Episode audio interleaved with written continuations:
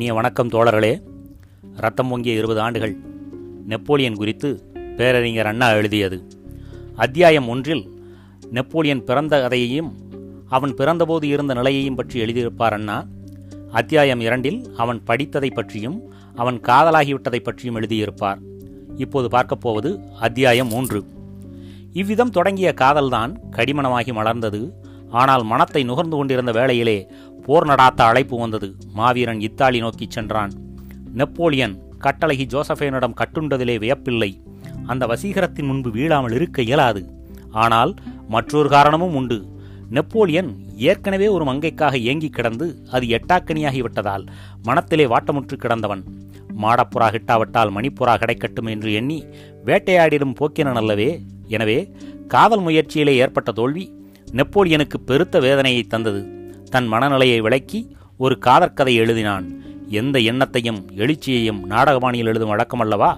அதுபோலவே காதலில் ஏற்பட்ட தோல்வி பற்றியும் மனம் உருகும்படி சிறுகதை தீட்டிடலானான் வரலாறு தீட்டும் வல்லமை கொண்டோன்.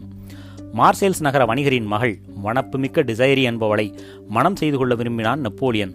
அவள் செல்வக்குமரி நெப்போலியன் போர் வீரன் தளபதி கூட அல்ல. களத்திலே மற்றவரின் கட்டளைக்கு கட்டுப்பட்டு இருக்க வேண்டியவன். இந்த துப்பாக்கி தூக்கிக்கு தன் மகளை தருவதற்கு பட்டாடை விற்பதால் பணம் திரட்டிய வணிகருக்கு விருப்பமில்லை. நெப்போலியனுடைய அண்ணன் ஜோசப் ஒரு வணிகர் மகளை மணமுடித்துக் கொண்டு நிம்மதியாக வாழ்ந்து வந்தான். அன்னிக்கு உறவினர்தான் டிசைரி நல்வார்த்தை பேசி இந்த மனத்தை முடித்து வைக்க வேண்டும் என்று கூட அண்ணனுக்கு கடிதம் எழுதி பார்த்தான். எனினும் நெப்போலியனின் எண்ணம் ஈடேறவில்லை. காதலிலே தோல்வி கண்டான் கதை பிறந்தது. கிளிசான் யூஜினி என்பது கதை தலைப்பு. Clisson Napoleon Eugenie Desiree. மனம் உடைந்து போன காதலனை பற்றி மட்டுமல்ல அந்த காதலன் எப்படிப்பட்டவன் எதிரே திறமை மிக்கவன் என்பதனையும் விளக்கினான் கதையில். கிளிசான் பிறவி வீரன் குழந்தை பருவத்திலேயே உலகப் பெருவீரர்களைப் பற்றி அறிந்து கொண்டிருந்தான். பள்ளிப் பருவத்திலே மற்றவர்கள் போல் மனதை மையலில் அலையவிடாமல் போர் முறைகளை அறிவதிலும் புதுமுறைகள் வகுப்பதிலும் ஈடுபட்டான். திறமை மிக்கவனானான். வெற்றி மேல் வெற்றி விருதுகள் பலப்பல நாட்டவர் போற்றினர். நமது பாதுகாவலன் இவனே என்று செயல் வீரனான கிளிசான் லட்சிய கனவுகள் கொண்டவனாகவும் இருந்து வந்தான். சில வேளைகளில் தனியாக உழவச் செல்வான். சிந்தனையில் பல அரும்பும் மலரும். ஒரு நாள் ஏரிக்கரை ஓரத்திலே எழில்மங்கை ஒருத்தியை கண்டான். அவள் பெயர் யூஜினி. காதல் கொள்கின்றனர். கடிமணம் நடக்கிறது. கடமை அழைக்கிறது. களம் செல்கிறான். சீறி போரிடுகிறான். படுகாயம் அடைகிறான். நண்பன் ஒருவன் மூலமாக நிலைமையை யூஜினிக்கு சொல்லி அனுப்புகிறான். தூது சென்றவனோ அந்த தோகை மயிலாளை கண்டதும் காதலிக்கத் தொடங்கிவிடுகிறான் பாவை என்ன சொன்னால் பதில் என்ன வரும் என்று படுகாயமுற்ற நிலையிலே வீரன் களத்திலே காத்து கிடக்கிறான். அங்கோ தூது சென்றவனிடம் அந்த தூர்த்தை கொஞ்சி கிடக்கிறாள். அது தெரிகிறது கிளிசானுக்கு நடமாடும் நிலை பெறுகிறான். ஆனால் மனத்திலே வேதனை கொட்டுகிறது. ஊர் திரும்பினான் இல்லை. மீண்டும் களம் நோக்கி பாய்கிறான். மாற்றாரின் படைவரிசை மிகுதியாக உள்ள பக்கம் சென்று போரிடுகிறான். உடலெங்கும் வடுக்கள் ஓராயிரம் தாக்குதல்கள் போரிட்டபடி மடிந்து போகிறான். காதலில் தோல்வி கண்டதும் கட்டாரியால் குத்திக் கொள்பவர்கள் அல்லது கட்டாரியால் குத்திக் கொண்டோ கடுவிஷம் குடித்தோ தற்கொலை செய்து கொள்பவர்கள் காதலிலே துரோகம் இழைத்தவளை காரி உமிழ்ந்து அவளுடைய கைமத்தனத்தை ஊரறியச் செய்பவர்கள் இப்படியெல்லாம் தான் எழுதுவார்கள் கதை எழுதுவோர்.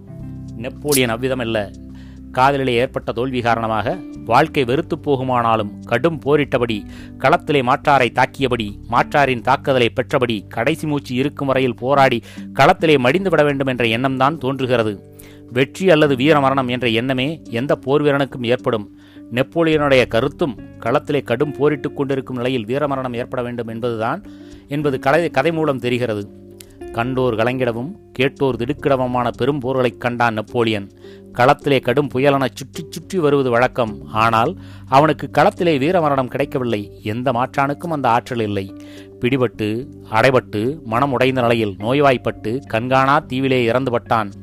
தீவிலே இருந்தபோது பலமுறை களத்திலே இருந்த இறந்திருந்தாள் வீரமரணம் கிடைத்திருந்தாள் என்று ஏக்கத்துடன் நெப்போலியன் பேசினான். அந்த அஞ்சா நஞ்சனை கொல்ல வரும் எந்த எதிரியும் தப்பித்துக் கொள்ள முடியாது என்பதால் போலும் நேருக்கு நேரென்று தாக்காமல் கண்ணுக்கு தெரியாமல் மறைந்திருந்து நோய்க்கிருமிகள் உடலிலே இடம் பிடித்துக் கொண்டு நெப்போலியனை சிறுகச் சிறுகச் சிதைத்துச் சாகடித்தன.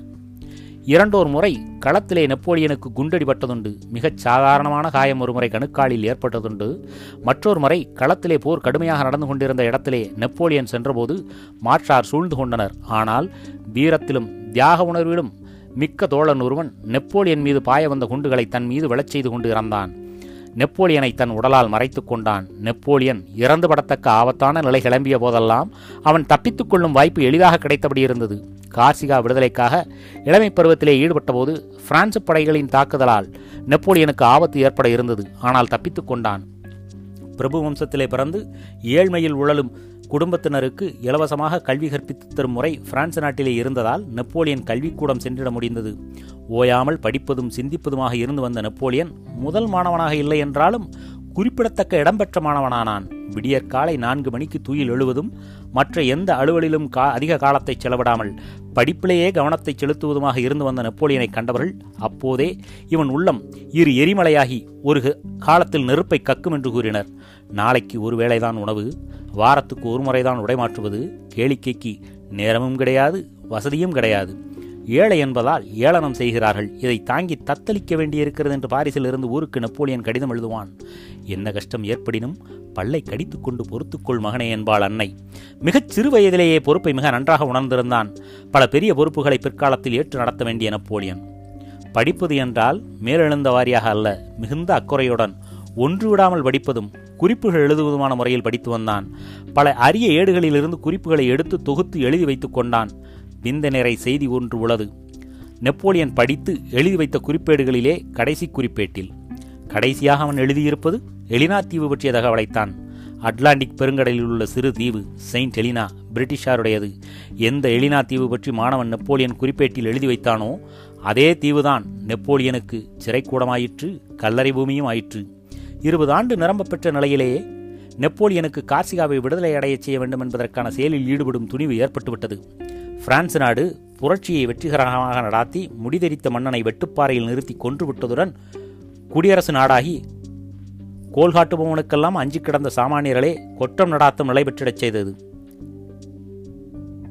இதுவே கார்சிகா விடுதலைக்கு ஏற்ற சமயம் என்று கருதிய நப்போலியன் ஆயிரத்தி எழுநூற்றி எண்பத்தி ஒன்பது செப்டம்பர் திங்கள் பள்ளி விடுமுறையின் போது தீவு சென்று விடுதலைப் படையினருடன் கூடி பணியாற்றினான். வெற்றி கிட்டவில்லை. பிரான்சுக்கு எதிராக புரட்சி நடத்தியதற்காக பிடித்து சென்று சிறையில் அடைத்திடுவர் என்று பேசிக் கொள்ளப்பட்டது ஆனால் அதற்கு இடம் கூடாத முறையில் நெப்போலியன் பாரிஸ் திரும்பிவிட்டான். முதல் முயற்சியில் தோல்வி காதலிலும் களத்திலும். திரும்பவும் பாரிஸ் நகர் வந்தபோது நெப்போலியனுடன் தம்பி லூயியும் வந்திருந்தான். இருவரிடம் சேர்ந்து இருந்தது எண்பத்தைந்து வெள்ளி நாணயங்கள். பாரிஸில் எவ்வளவு சிக்கனமான வாழ்க்கை நடத்தினாலும் கடன்படாமல் இருக்க முடியவில்லை. கைக்கடிகாரத்தை கூட அடகு வைத்து செலவுக்கு படம் தேட வேண்டியதாயிற்று. பிறகு ஒரு நாள் பல்வேறு அரசுகளிலே இருந்த செல்வக் களஞ்சியங்களின் திறவுகளுக்கு உரிமையாளனாகவும் உயரிடம் பெற்ற நெப்போலியனுக்கு.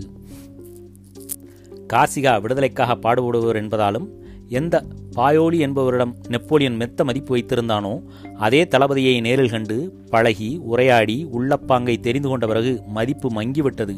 மிகச் சாதாரணமான ஆசாமி விடுதலைக்கான போர் நடத்தும் திறமையுள்ளவரல்ல என்ற எண்ணம் ஏற்பட்டது. இருவருக்கும் ஏற்பட்ட கருத்து வேற்றுமை பகை மூடும் அளவு வளர்ந்தது. ஊரார் பாயோலி பக்கம். எனவே நெப்போலியனுடைய வீட்டை தாக்க கிளம்பினர். ஆத்திரம் கொண்ட மக்கள் கொள்ளையும் அடித்தனர். தலை தப்பினால் போதும் என்று நெப்போலியன் குடும்பத்தாருடன் ஓடி ஒளிய நேரிட்டது. பாரிஸில் இந்த நிகழ்ச்சி நெப்போலியனுக்கு சாதகமான நிலையை உண்டாக்கிற்று.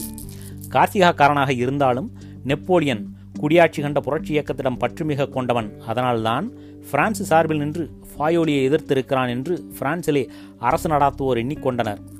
புதிய ஆதரவு கிடைத்த இந்த எண்ணம் பயன்படுவது கண்டு நெப்போலியன் தன் பழைய கருத்தை பிரான்சிடம் கொண்டிருந்த பகை உணர்ச்சியை கூட மாற்றிக்கொண்டான்.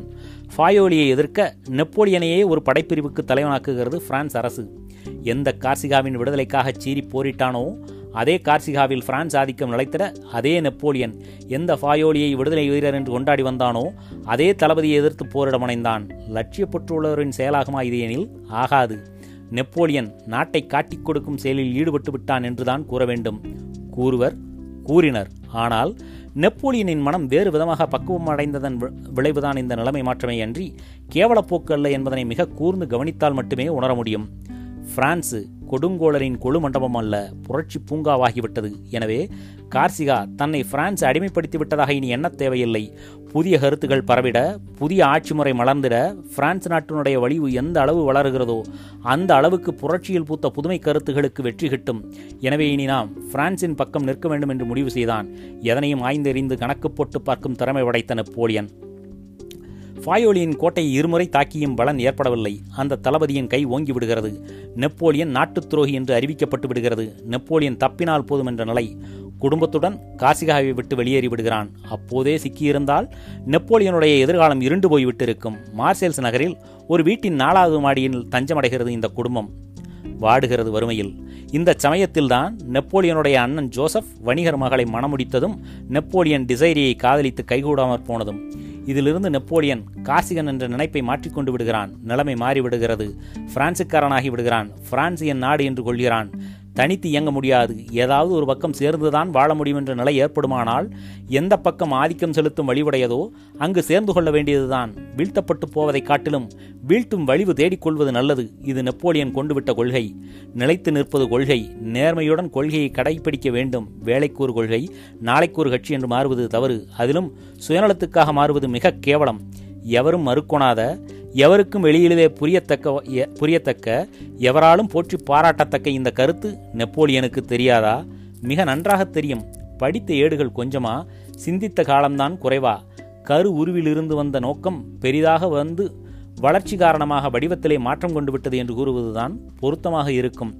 கோழைத்தனமும் சுயநலமும் நெப்போலியனை மாற்றிவிடவில்லை. கார்சிகா விடுதலை என்பது துவக்கத்தில் மிகப்பெரிய சாதனை என்று அவன் மனத்திலே தோன்றிற்று. காலம் மாறிற்று கருத்தும் மாறிற்று. கார்சிகா உள்ளங்கை அளவுள்ள தீவு. இதிலே ஆதிக்கம் பெற்றுத்தான் என்ன வளன்? உலகறியும் வீரனாகவா முடியும்? வெற்றி பெற்றால் தீவின் தலைவனாகலாம்.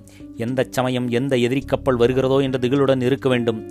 தோற்றுவிட்டால் பாரிஸில் சந்தை சதுக்கத்தில் வெட்டுப்பாறையிலே வீழ வேண்டும். இதற்கா திரட்டி வைத்துள்ள ஆற்றல் பயன்படுவது பிரான்சிலே தேடி பிடிதேடி பெற்றுக்கொள்ள வேண்டும். பிறகு பிற நாடுகள் பேரரசு காலத்தை வெல்லும் கீர்த்தி பெற வேண்டும். இது நெப்போலியனுடைய புதிய கோட்பாடாகிவிட்டது. தன் ஆற்றலிலே அளவற்ற நம்பிக்கை அந்த ஆற்றலை வெளிப்படுத்தி வீர வெற்றிகள் பெற்றாக வேண்டும் என்ற துடிப்பு நெப்போலியனுக்கு. ஆதிக்கம் செலுத்த வேண்டும் என்பதிலே அத்துணை வெறி என்று குற்றம் சாட்டினர். பிற்காலத்தில். நெப்போலியன் சொன்னான் நான் ஆதிக்கம் பெற விரும்புகிறேன் மறுக்கவில்லை. ஆனால் எந்த முறையில் எனக்கு அந்த ஆர்வம் இருக்கிறது என்பதை தெரிந்து கொள்ள வேண்டும். யாழ் வாசிப்பவனுக்கு எப்படி யாழிடம் தனக்கு நிகரற்ற ஆதிக்கம் இருக்க வேண்டும் என்று எண்ணம் இருக்குமோ அப்படி எனக்கு ஆதிக்கத்தின் மீது ஆர்வம். யாழ் வல்லோன் எதற்கு விரும்புகிறான் ஆதிக்கத்தை? யாழினின்றும் எவரையும் மகிழ்விக்க வல்ல இனிய இசையை எழுப்ப.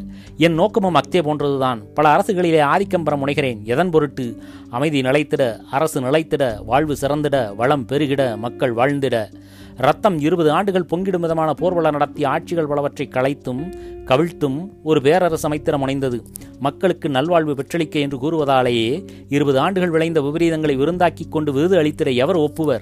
நெப்போலியனுடைய ஆதிக்க வேட்டைக்கு ஒரு நோக்கம் கூட இருக்கலாம். அந்த நோக்கம் நேர்த்தியானது என்று திறம்பட வாதிடவும் செய்யலாம். ஆனால் எத்தனை எத்தனை அழிவு கொடுமை இழப்பு இடிபாடு இடர்பாடு எல்லாம் கடைசியில் எதற்கு பயன்பட்டது? ஒரு மாவீரன் மகத்தான வெற்றிகளை திறமையால் உழைப்பால் திட்டமிடுவதால் பெற முடிந்தது என்பதை வரலாற்றுச் சுவடியிலே இணைத்துக் காட்டத்தானே. மல்லிகையின் வெண்ணிறத்தை மாற்றி காட்டுகிறேன் என்று சூளுரைத்து மதலையனை கொன்று அந்த குருதியிலே மல்லிகையை கொட்டி செந்நிறமேற்றி காட்டுவதா? ரத்தம் பொங்கிடும் இருபது ஆண்டுகள் ஒரு லட்சிய அடிப்படையிலே மேற்கொள்ளப்பட்ட புனிதப் பணி அல்லவே ஆற்றலை அளவு கடந்து பெற்றவன் அவனியை அழித்தேனும் வெற்றி புகழ வெற்றி புகழ் வர நினைந்திடும் விபரீத விளையாட்டு அது. உலக வரலாற்றிலே பல நூற்றாண்டுகளுக்கு ஒருமுறை ஏற்படும் பூகம்பம் எரிமலை பெரும்புயல் பெருவெள்ளம். துவக்கத்திலேயே நெப்போலியனுடைய போக்கை கூர்ந்து கவனித்தவர்கள் தன்னால் முடியும் என்ற எண்ணம் தடித்துப் போன நிலை இந்த வீரனுக்கு இருக்கிறது. அது மிக ஆபத்தானது. இவன் ஆட்டி படைத்திட ஆதிக்கம் கொண்டு அலைந்திட முனைவான். வருங்காலத்தினர் கொடுமையின் சின்னம் பயங்கர மனிதன் என்று கூறத்தக்க நிலைக்குச் செல்கிறான் இந்த நெப்போலியன் என்று கூறினர். டோவ்லான் எனும் ஊரில் பிரிட்டிஷார் கோட்டை எழுப்பிக் கொண்டு மன்னர் கட்சியை மீண்டும் பிரான்சில் புகுத்தும் முயற்சியில் ஈடுபட்டிருந்தனர். இந்த இடத்தை தாக்கி பிடித்திடுவதற்கேற்ற வழி இல்லை என்று பிரான்சு தளபதிகள் பலரும் கருதினர். நெப்போலியன் துணிவாக தாக்கி டோவலானில் வெற்றி பெற முடியும் என்று கூறி அதற்கான திட்டம் தயாரித்திருப்பதாக தெரிவித்தான். தயக்கத்துடன் தான் நெப்போலியனிடம் பொறுப்பு ஒப்படைக்கப்பட்டது என்றாலும் வியக்கத்தக்க வெற்றியை பெற்றான். அஞ்சாமல் தாக்குவது விரைவாக செயலாற்றுவது எனும் போக்கின் காரணமாக அந்த வெற்றி கிடைத்தது. பிரிட்டிஷாரும் அவர்களை நம்பி அங்கு குடியேறியிருந்த பல்லாயிரவரும் பதைவதைத்து போயினர். அந்த போரிலே பெரும் படைத்தலைவன் நெப்போலியன் அல்ல. அந்த பதவியில் வேறொருவர் இருந்தார். திட்டம் நெப்போலியனுடையது. வெற்றி பெற்றதற்கு காரணம் திட்டம்தான் என்பது அனைவருக்கும் தெரியும். பெரும்படை தலைவரும் அறிவித்தார். நெப்போலியனை பாராட்டினார். நெப்போலியன் நடாத்திய புயல் வேக தாக்குதலால் நிலைகுலைந்து போனவர்கள் பீதியுற்று பல்வகை களங்களேறி கடல் வழியாக தப்பிச் செல்ல முனைந்தனர். பதினையாயிரவர் முதியவர் இளைஞர் ஆடவர் பெண்டிர் படுகாயமுற்றோர் நோய்வாய்ப்பட்டோர் பதறி ஓடுகிறார்கள் படகுகளை நோக்கி. படகுகளை ஏறுவதற்கு போட்டி சச்சரவு படகுகள் கவிழ்ந்துவிட பலர் பிணமாகி மிதக்கிறார்கள். இதற்குள் ஊரிலே ஆயுதக் கிடங்கு தீப்பிடித்துக் கொள்கிறது பெரு நெருப்பு பரவுகிறது. சிக்கினோர் கருகினர் கட்டடங்கள் இடிபாடுகளாயின பொருட்குவியல் சாம்பலாயிற்று. ஒருபுறம் கொந்தளிக்கும் கடல் மற்றொருபுறம் பெருநெருப்பு இடையிலே பீதி கொண்ட மக்கள். எதிர்பாராதிருந்த நேரத்தில் எவரும் எதிர்பார்த்திருக்க முடியாத முறையிலே தாக்குதலை நடத்தியதால் வெற்றி கிட்டியது மட்டுமல்ல தோற்றவர்கள் நாசமாயினர். ரத்தம் பொங்கப் போகிறது இனி அவன் நடாத்தும் போரினால் என்பதை அறிவிக்கும் எச்சரிக்கையாயிற்று டோலான். நெப்போலியனுடைய புகழ் வாடலாயினர் பலரும்.